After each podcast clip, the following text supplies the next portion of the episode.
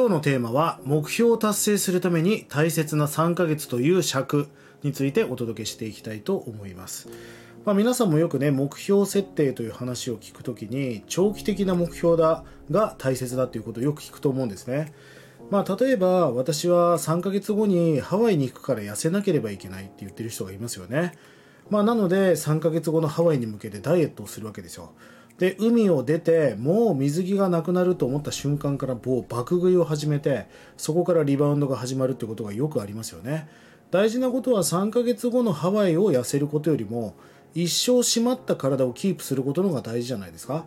まあ、なのでそういう短期的なハワイのために痩せるではなくもう私は一生痩せるみたいな長期的な目標が大事だという話があります、まあ、なので目標を決めるときは長期的な目標を立ててそれに対して中期的な目標。その中期的な目標を達成するために短期的な目標を立てて立てて短期的な目標を達成するために来月何をするか。そして来月その目標を達成するために今月を何をするべきなのか。そして今月達成するべきに今何をするべきなのか。っていうふうに逆算をしていくみたいな。そうやってマイルストーンを置いて達成していくというのがよく目標設定の話で聞いてくる話だと思うんですね。でこれは間違いじゃないんです。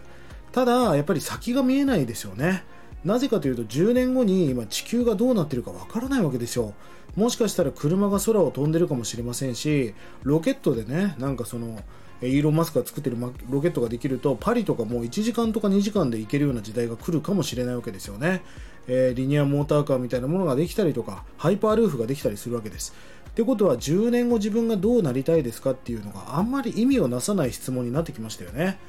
まあ先日あのそれにあたりですね大切な目標設定は3ヶ月というスパンで決めた方がいいっていう話を聞いた時に、まあ、僕はなるほどなと思ったんですね、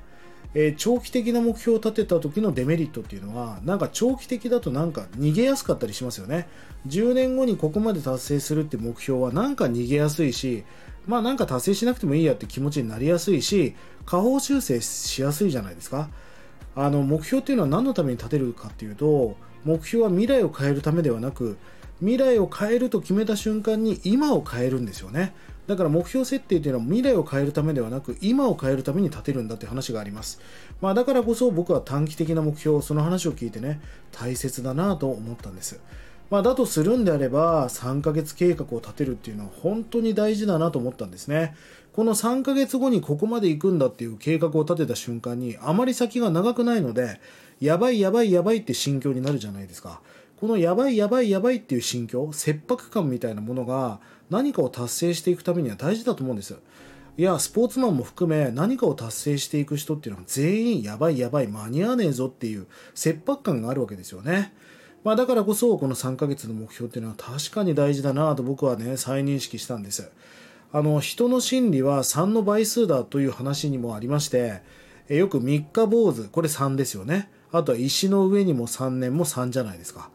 あの皆さん日掛け金融って分かりますか？日掛けでお金を借りる。まあ商売をしてる飲食店のオーナーなんかが毎日借金の返済に来るわけですよね。で例えば100万円を借りて90日間で返すみたいな。返済計画を立てる。これを日掛け金融っていうんですよね。まあ、あの飲食店なんか日銭が入ってきますから、まあ、ちょっと金利は高いんだけど日掛け金融とか昔はよくやってる人が多かったんですが日掛け金融の人にね昔聞いたことがあります。なんで3ヶ月その3ヶ月で返すっていう根拠は何なんですかって聞いた時に人のメンタルは90日間しか続かないんだと。90日間が限界だと。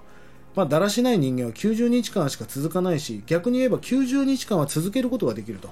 まあ、なので返済計画を90日間立てるんだって聞いた時にいや3の倍数って大事だなと思ったんです。なので皆さんぜひね皆さんがなりたい夢自己実現それを達成するためには目標設定が大事じゃないですか。その目標達成するために大切なことは長期的な目標はもちろん大事なんだけどちょっと3ヶ月後どうなっているんだって目標に集中して計画を練ってみるっていうのもすごく大事なことだと思いますから今すぐ3ヶ月計画を立てて皆さんのライフハックにお役立ていただきたいなと思っております。えぜひねフォローされてない人はぜひフォローしてください。それでは今日も素敵な一日をリンダマンでした。まったね